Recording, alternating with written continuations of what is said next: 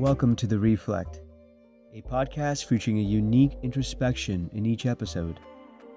In this episode, Ayso Milikbekov, a master's student in Islamic Studies and Humanities at the Institute of Ismaili Studies School of Oriental and African Studies, reflects on how poetry provides space and a means to express and communicate with the divine.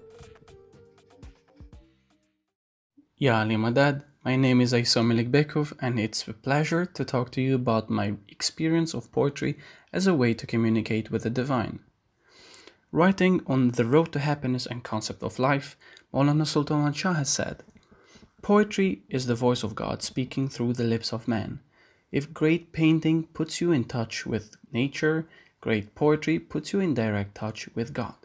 Coming from high mountains of Badakhshan, where Pir Nasir Khosraw was living and writing his works, I have come to nourish profoundly intimate feelings toward poetry as a mean to experience the mystical path of Islam. This experience was shaped in a unique way in the context of post-Soviet republic. For much of the Soviet rule, any open demonstration of religiosity in public was restricted. Now, in retrospect, after talking to different generations of Ismailis who grew up in Soviet Union, it seems that people were ready and well equipped to live under an authoritarian rule that curtailed public practice of religiosity.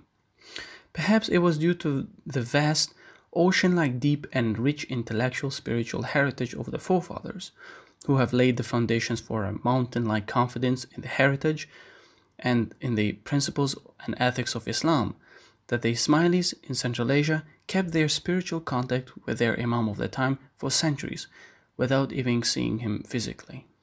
Indeed, the intellectual spiritual heritage proved to be a giant reservoir of inspiration and strength in the times of hardship and happiness. Now, I find it hard to see it happen any other way, considering how powerful and inspiring are the writings of such giants. Giants who were considered the pillars of Islam for many in the Central Asian Ismaili community, such as Attar, Sanai, Rumi, Hafiz, Nasir Khosraw, Saadi, Shams Tabriz, just to name a few. Visiting Jamaat Khanas in Tajikistan, it becomes clear how revered are these forefathers. Almost all of the Qasidas recited in Jamaat Khanas are coming from the above mentioned forefathers who were masters of intellectual and spiritual pen and who have gifted us the realization that spiritual poetry is a powerful mean to experience the divine. It is the inner search inspired by the Imam and the above mentioned forefathers and contemporary Ismaili writers that have inspired me to write poetry myself. However, instead of solely writing in Persian, that is Tajik, Dari, Farsi, I have decided to mainly write in English, a decision that I came to because of the realization of the fact that the worldwide Ismaili family, the worldwide Jamaat, can be best reached and united using this international language. My initiative is rather relatively new and humbled compared to other brilliant contemporary writers who have been expressing in a highly beautiful and meaningful way the joys of spiritual search and who have been engaged in this method of communication with the divine for years.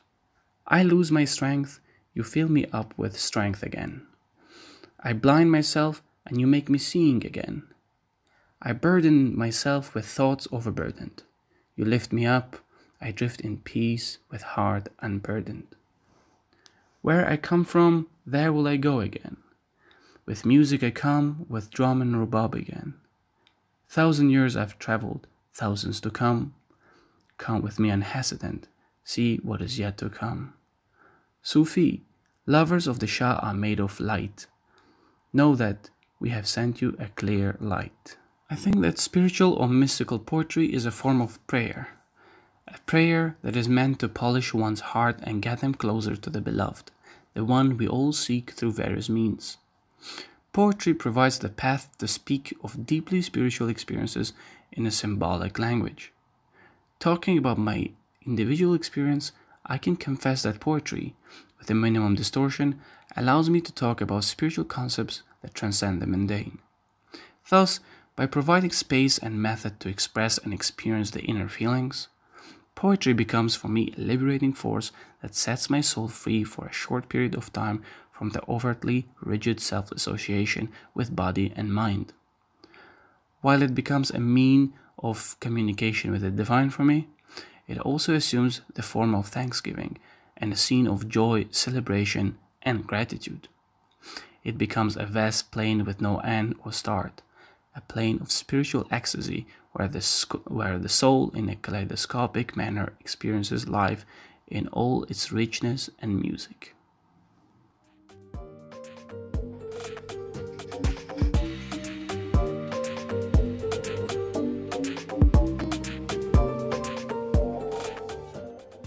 For fresh episodes of The Reflect, visit our website at the dot Ismaili forward slash The Reflect. Did you know that Ismaili now has a podcast? You can find this series along with much more by searching for the Ismaili Podcast on all major podcast platforms, including Spotify, Google Podcast, and Apple Podcast. Just subscribe for new episodes.